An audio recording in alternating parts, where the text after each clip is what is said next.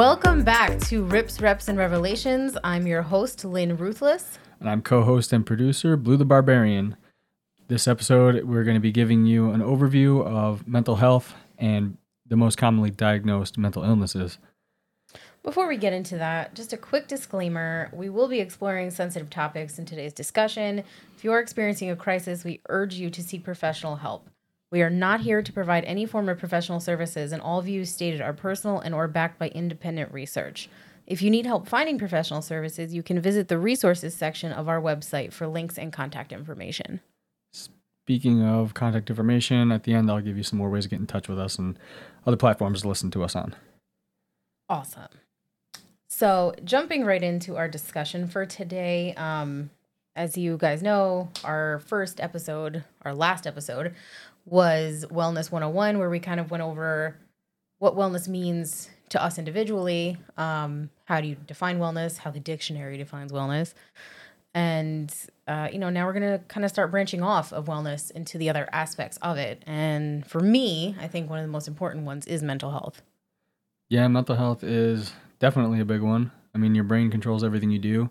So, I mean, if your brain isn't going to be functioning well and treating you well, I mean, nothing else in your life is going to really go your way, or at least it'll feel like it won't.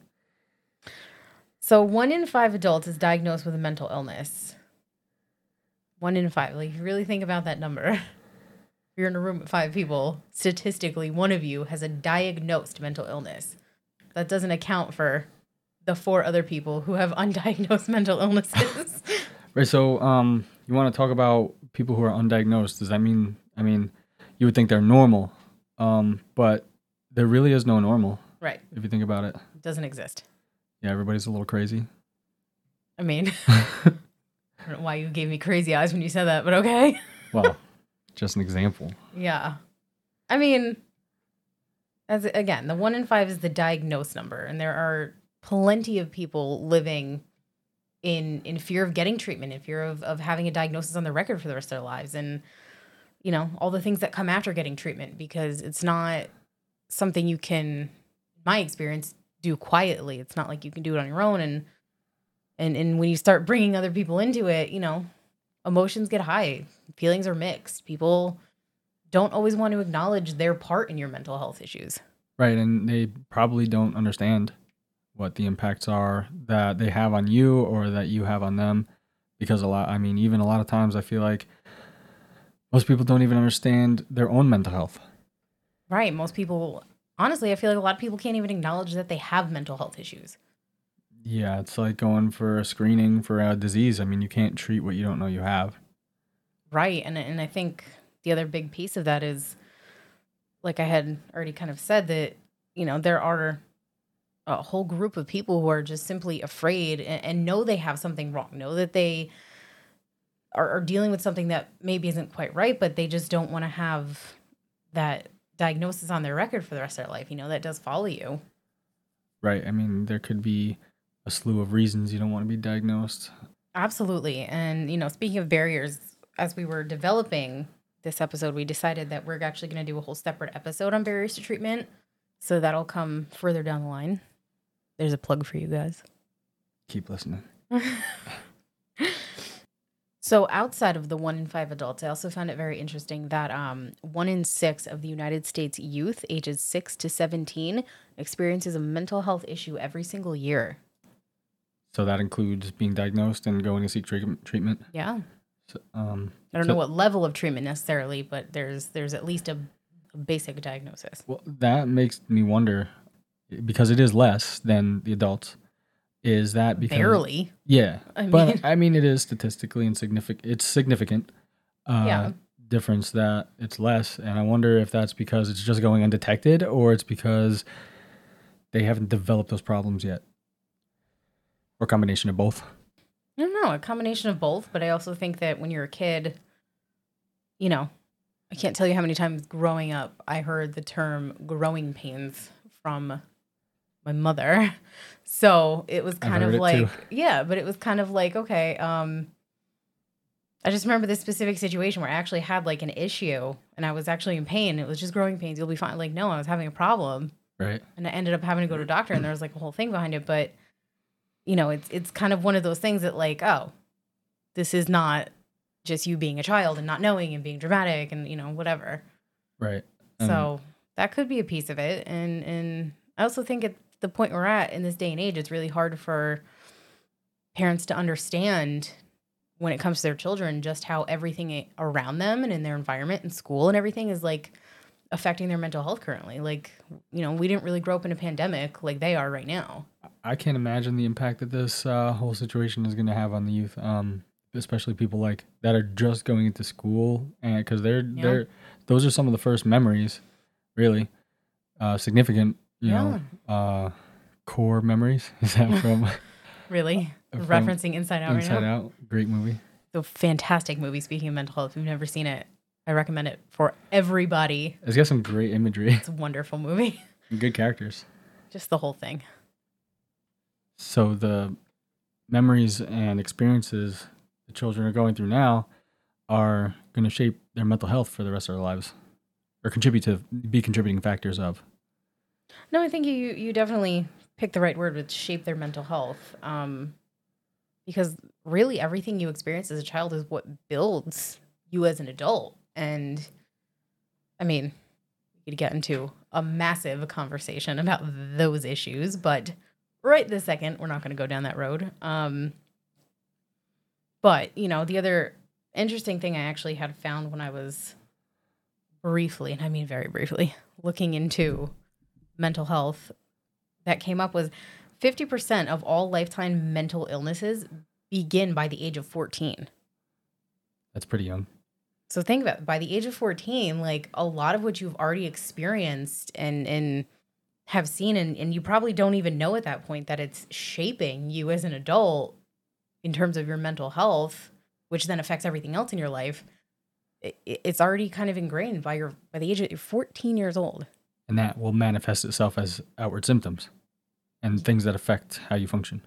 Yes, and and as you get older, that kind of changes too. Like those symptoms may develop differently and and you know present differently from time you're 14 to the time you're like 24. So So you're saying as you age, different uh, symptoms are going to just start infecting you more or less, or yeah, I mean they can manifest differently as you get older. I mean some things you learn to you know like stuff down and tuck away, and that could come out in other ways. which usually does. Yeah, almost always. It's a bad coping mechanism. Yeah, well, I mean, honestly, I feel that we are essentially ingrained from childhood to develop bad coping skills because we're not necessarily taught the right ways to do it. and how yeah speaking of teaching how to do things it's um parenting I- feel like it's a parent's job to prepare a child in every way in their life including mental health and generations before us uh, haven't been given the tools to do so i feel like I mean, that's so true. I mean, honestly, it doesn't even matter what aspect of life you're talking about. It is your parents' job to develop you and and to help you learn and you know, I think as as I've gotten older, I'll speak for myself that looking back there are a lot of things that I feel like could have and should have been done differently.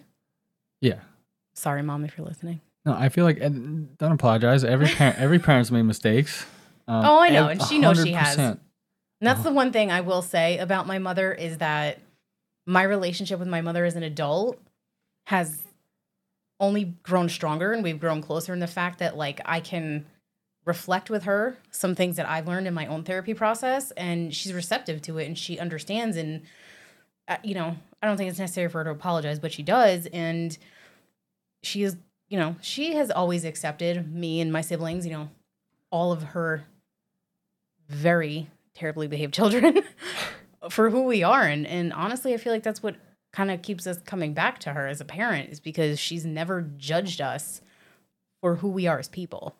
Yeah, and the amount I know about her now, she's always she is actually trying to learn constantly about her uh, herself and uh and that stuff too. Absolutely. I mean, don't get me wrong, she's wild as shit, but she's she's one of the best out there in my opinion. Facts.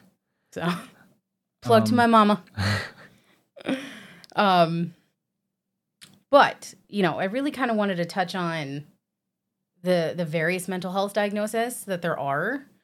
Um, and the one that is most commonly actually diagnosed is anxiety, which I was kind of back and forth about because being that I work in the substance abuse field, um, it's it's very interesting because it almost feels like when you get a client and you know we of course always refer them for mental health treatment because I mean substance abuse alone is a traumatic thing, especially like prolonged use and the things that end up happening within your substance abuse, which again something we'll get into in a later discussion, but um, you know you end up getting like their their paperwork back and, and the client's documentation and you find that they're dose they're they're diagnosed excuse me with um, anxiety and depression. It's always like right on top and i don't want to take away from the fact that these are real things because they are but it, it almost kind of goes back to the whole diagnosis thing and why people sometimes don't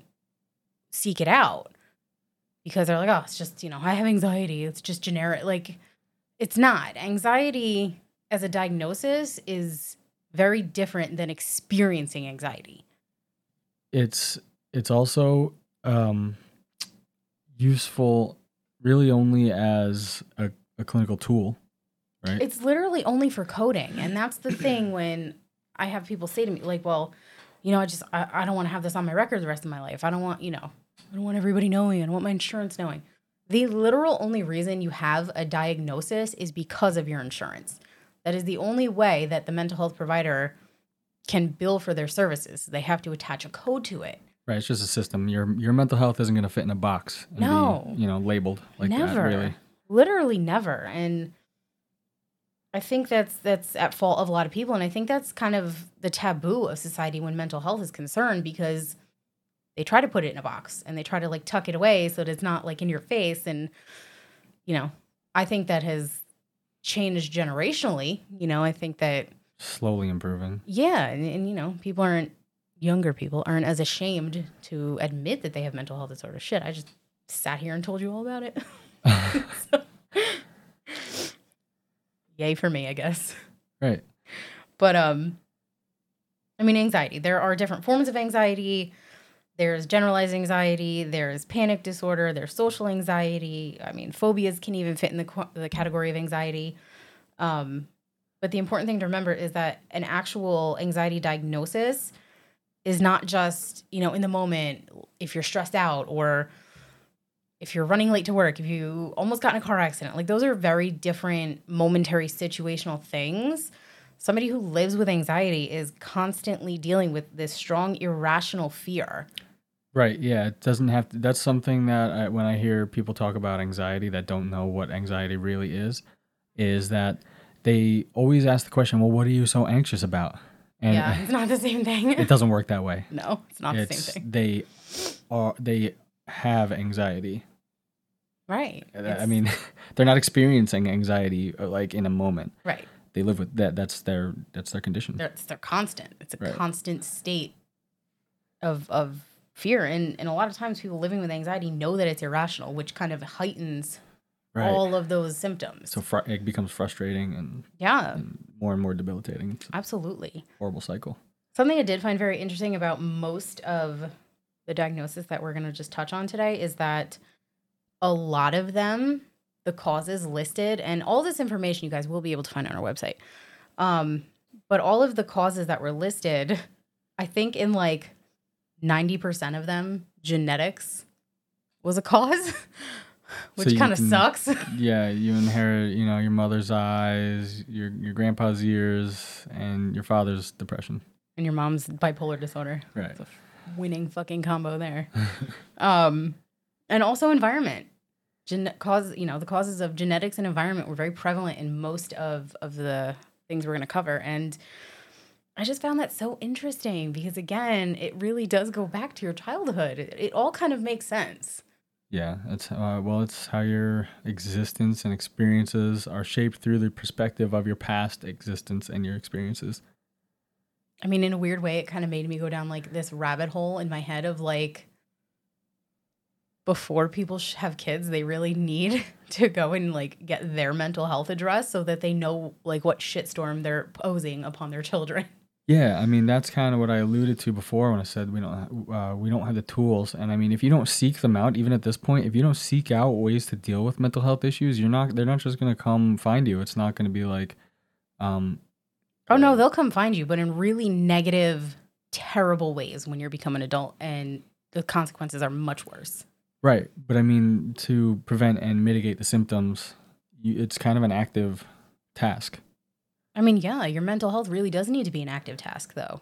Yeah, that's kind of the definition of wellness. I was just going to say that the definition of wellness is that you have to pursue it. right con- continuously. Yeah, you know, sad to say, unfortunately, that you know your mental health will n- never just take care of itself and it never gets fixed on its own. No, yeah, that's what I meant. Well, that's kind of the basic of anxiety. But moving on to depression, again, this is another one that I feel like pops up on a lot of things, but is also not entirely understood. There are different forms of depression. There's seasonal depression, PPD, which is postpartum depression, which you and I had briefly talked about the other day. Um, it's just one of those weird things that some people still believe that postpartum depression doesn't exist. I don't understand how. Ah, it doesn't make sense to me. It's like the dumbest thought process you could have. Right. It's really disrespectful too. And I just read, and I'll, I'll link the stat on the website that um, one of the highest leading causes of death for new mothers is actually suicide because of postpartum depression. That's incredible. And It's people say it doesn't, terrible. and people say it doesn't exist.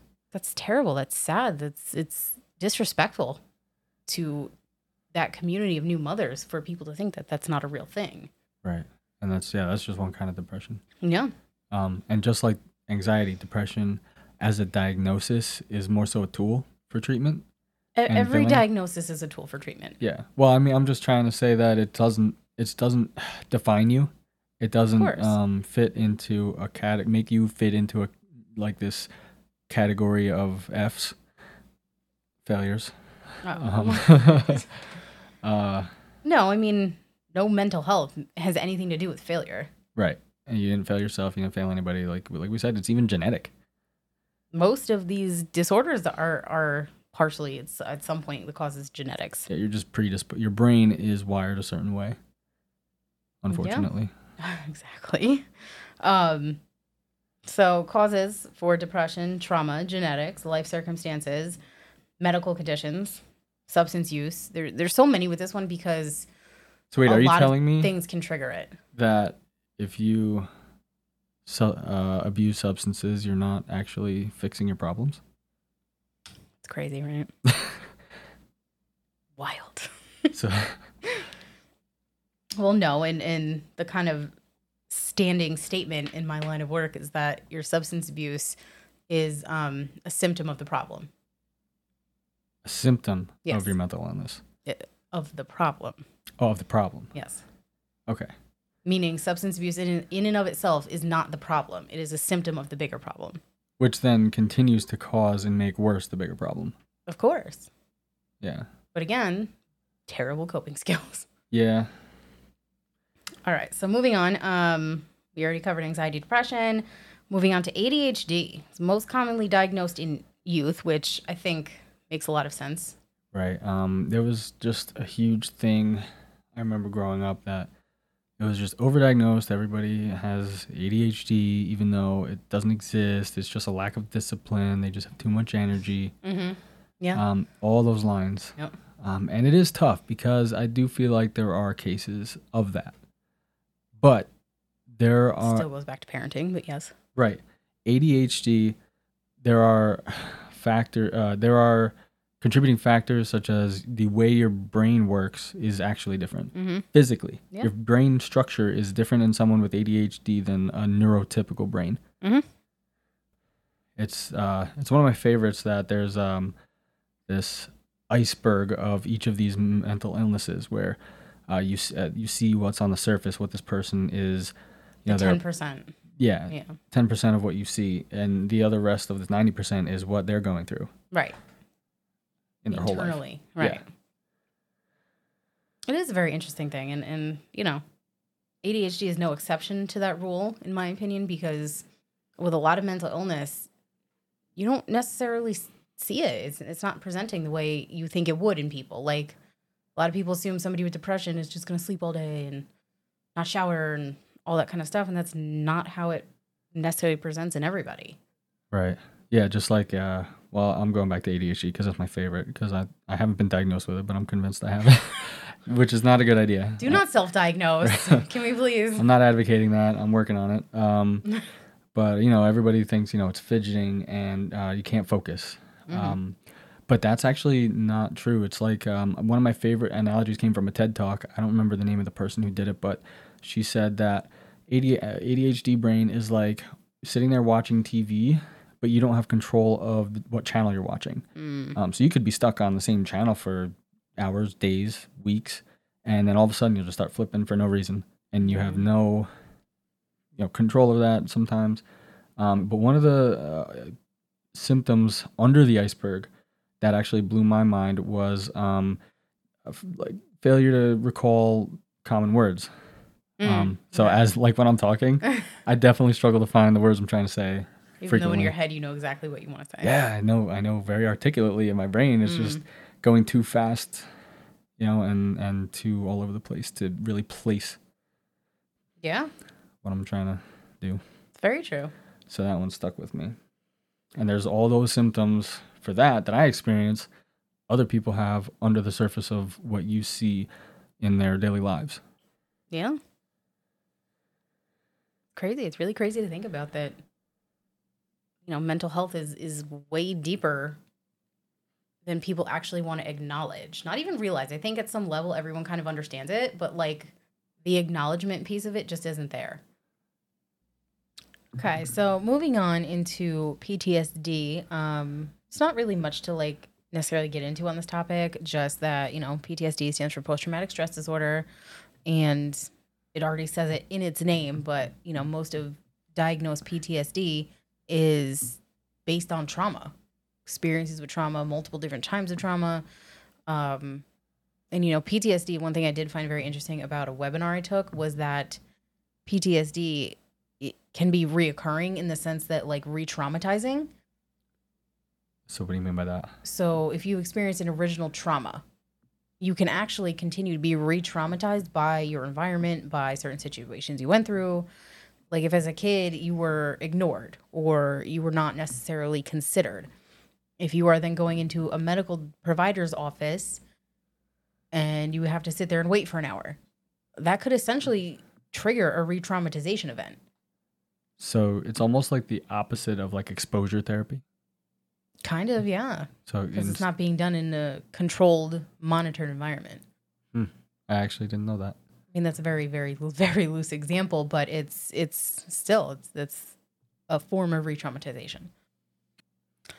So uh, another commonly diagnosed mental health disorder is OCD, and this one kind of irritates me just for the very simple fact that like, how many times do you hear somebody who like has a very specific way of doing something? Oh my god, I'm, o- I'm so OCD. Like you're not, I'm OCD about folding my socks a certain way. but but you're not. So like OCD is is really coming down to like a compulsion, but to the point where it's interfering in your functioning in everyday life. Like you can't do like you can't function, you can't do many things without having to do this compulsive behavior. So not to stray too far off that subject, but uh, would you say that applies to a lot of the um, diagnoses, diagnoses, whichever word is correct? Um, that uh, it affects your daily functioning. Yes. Yes. Okay. Any any form really of any mental health diagnosis you're gonna have, a piece that's always attached to it is that it affects your everyday life, your daily activities, all of it. Yeah. Um, but you know, OCD again, it irritates me hearing people use it as a caveat for their shitty personalities. Right. So It's, it's a quirk. yeah, loose loose term, but okay. Um, another one is dissociative disorders. It's more than just like zoning out for a second. A dissociative disorder is di- disconnecting from reality. It- it- like a true disconnection, though, not just like you're spacing out, you're not thinking the moment, or you're super bored and your eyes are glazed over by somebody talking, like me. Um, it's more of a detachment of emotion and lack of self identity. Like it's it's a very deeper thing. So it sounds almost like you're in like a conscious coma. It's a very interesting way to describe it, but Just like I've never. somewhat. But the level of consciousness isn't even there either, though, to a certain extent. Mm. So on those episodes, these people sometimes uh, forget that like what they were doing during that time or where they were.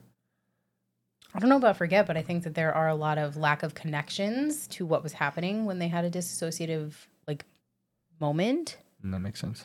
Um, major cause of dissociative disorder is trauma. Like, again, some other diagnosis on here. Um, you also have eating disorders, which are very common amongst men and women, more so women. They're more diagnosed in women, I should say. Again, there's a stigma around men specifically getting treatment for that kind of thing.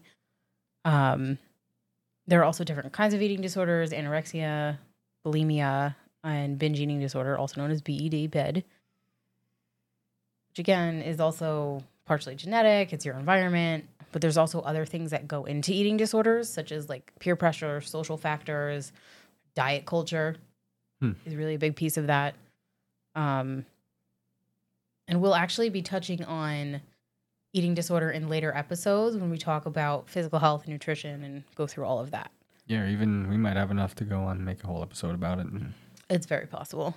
Um, so other mental health disorders that are kind of I don't want to say frequently diagnosed because as we're getting further out now, we're getting to like necessarily like less common is um, borderline personality disorder.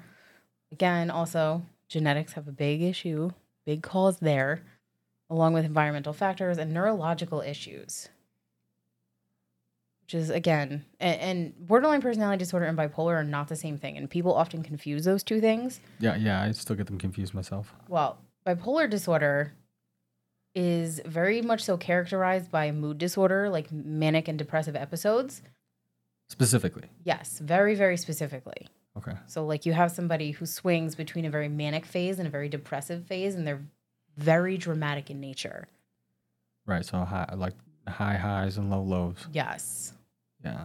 Can And- they? They do vary in intensity between individual individuals generally, right? I mean, they're not gonna. Manic episode from one person might look a little different to a manic episode in a different person. Absolutely. And I feel like that's a part of why people kind of struggle to understand that and understand the difference. But again, genetics are a huge factor with bipolar disorder. And I mean, I myself have, you know, my sister was bipolar and she was a very big, in my opinion, shining example of those swinging between manic and depressive states Mm-hmm.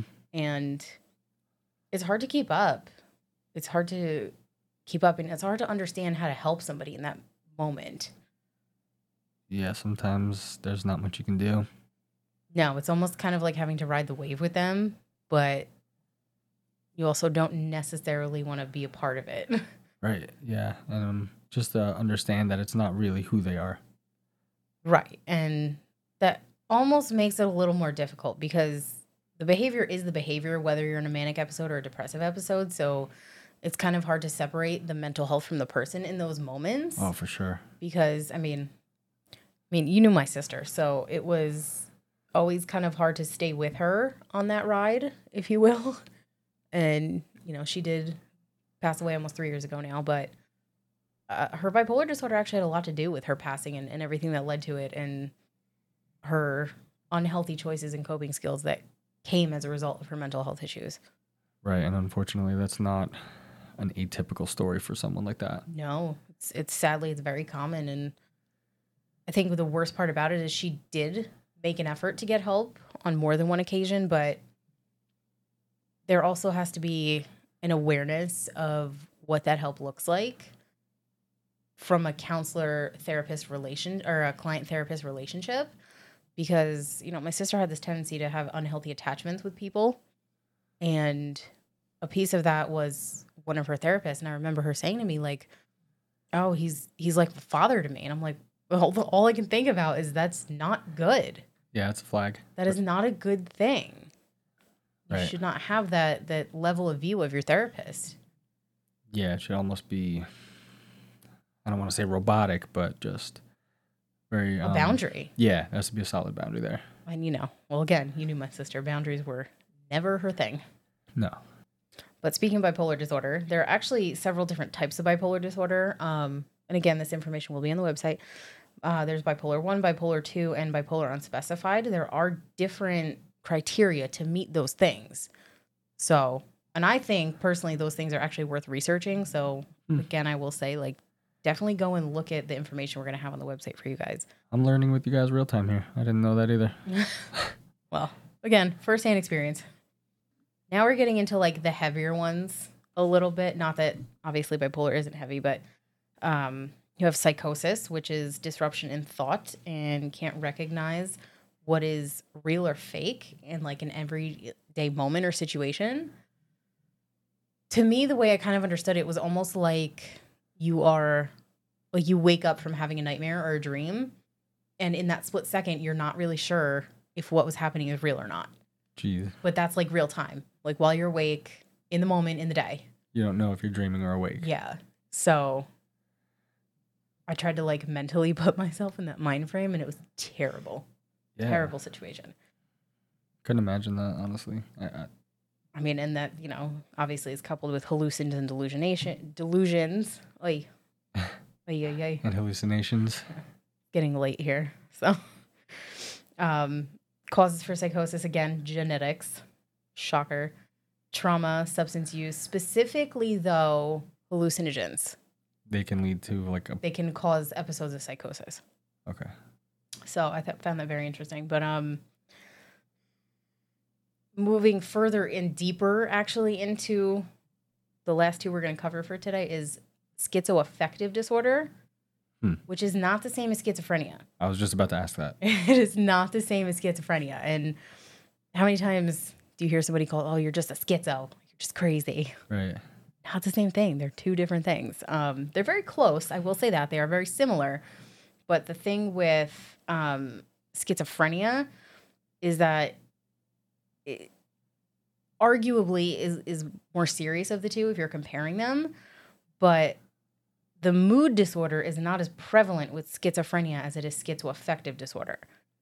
So schizoaffective disorder, there are highs and lows, almost like being bipolar with the manic and depressive states which is not necessarily present with schizophrenia.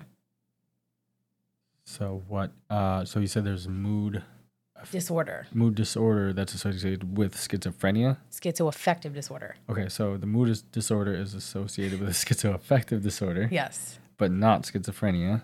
Right. It's not prevalent with schizophrenia, whereas in order to diagnose someone as schizoaffective, the mood disorder has to be present. Right. So what would make schizophrenia worse then? It's a more deeper disconnect with reality. Okay. Not that we're not kind of exploring how all of these things in a way are disconnect with reality, but you know, with schizophrenia, the treatment process is a lot more involved.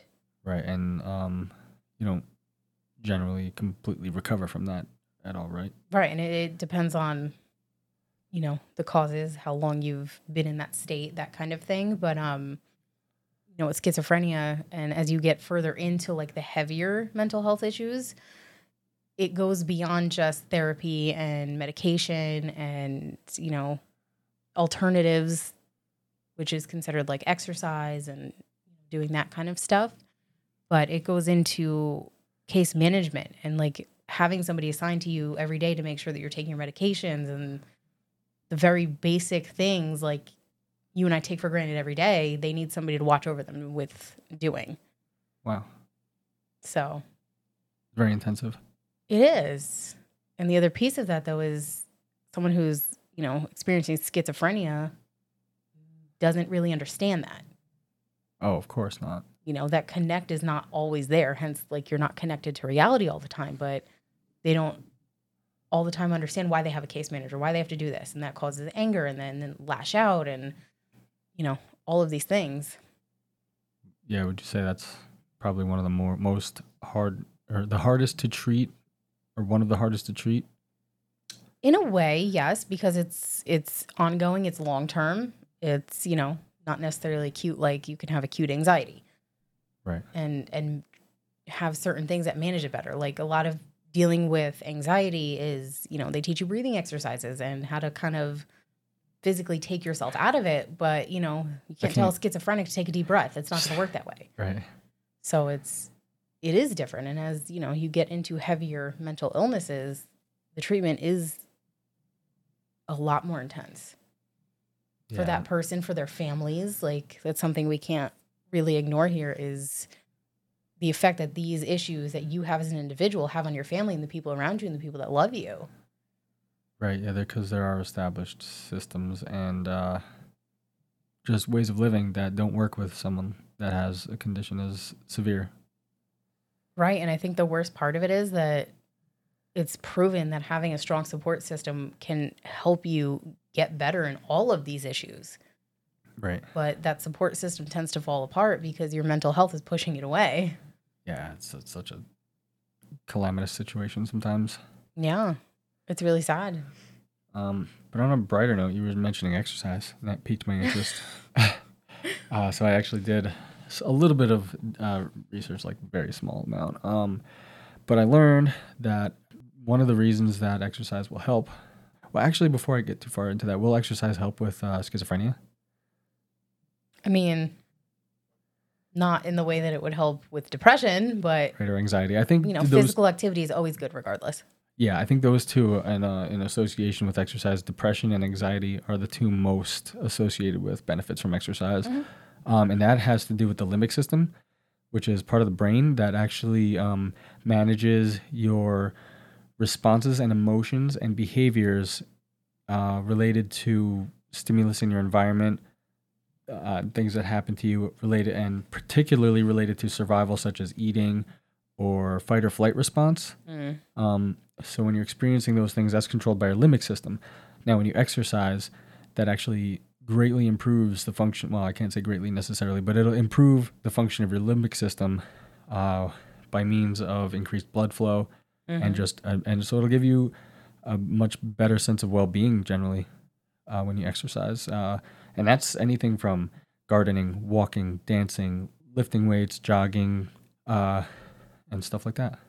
Yeah, I mean, I think really any activity that just gets you moving and and kind of takes you out of the situation you're in, even if for like that brief five minutes you're doing it, is works wonders, and people don't even I think really appreciate the merit of it No, definitely not. Uh, definitely not. in terms of mental health, especially.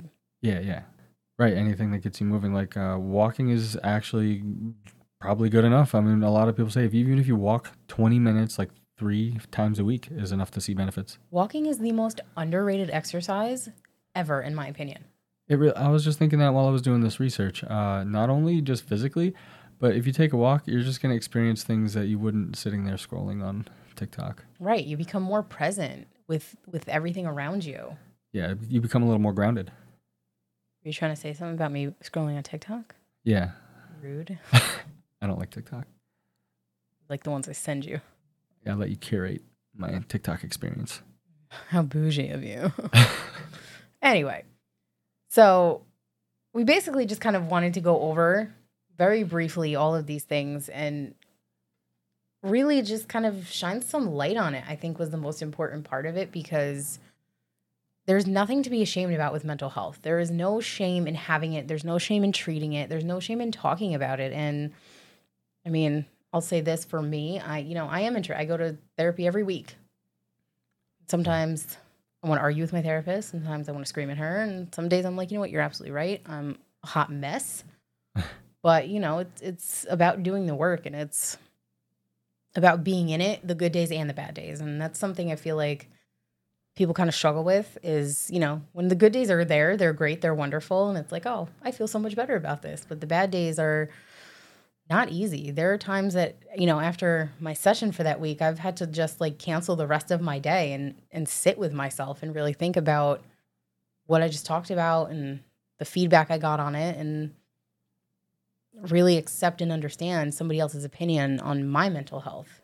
To be clear, though, you don't regret those sessions, Never. right? Literally never. Even when I come out and I'm like, fuck her.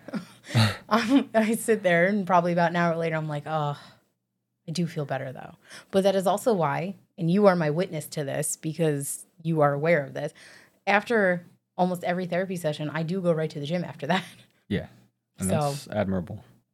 It is way more therapeutic to like continue that process mentally while running on a treadmill Mm. than to just sit there and be mad or go back to whatever negative coping skill I've developed in my life. It's funny you say treadmill because I know if I've uh, experienced like a down mood, if I'm sad um, or upset about something, I, I tend to edge more for cardio, like tr- running. It's almost like you're running away from it or running through it or something. Yeah. I like to Uh, think about it as running through it. yeah. but- And uh, when I'm angry, that's Mhm. when I hit the weights. Or that's when it's better to do that. Like if I'm sad, I don't get as much out of lifting the weights as uh, as, as cardio. I got to admit. just picturing like a sad, weepy man on a, mm-hmm. on a, Bench on a bench. yeah. but, you know, this is a topic I also think that we need to continue generally, like touching on and bringing up now and then just to remind people that it's okay. It's okay to constantly talk about this. It's okay to just say it. Even if you haven't had treatment and you're thinking about getting it, talk about it. Right. You know, we, I think in the, and we'll give you again the information at the end of this episode, but email us. Yep. We have the Even if you have a question, like perfectly fine. We're very open about it. And you know, that's also a piece of this platform is there are people in your life that you may not feel like you can talk to about this and you might not be ready for treatment and you just want to say like I'm struggling with this, you know, you'll hear back from us. Yeah. Um, obviously, if we get a lot, it may take some time, so don't expect an immediate response. But we're our email address is open twenty four seven. Yes, it is.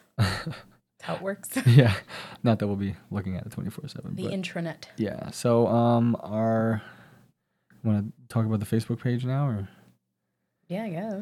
well, we're uh, we're on Facebook. Uh, it's at Rips Reps Revs, or you can go to facebook.com slash Rips Reps Revs if you want to use a browser to do so.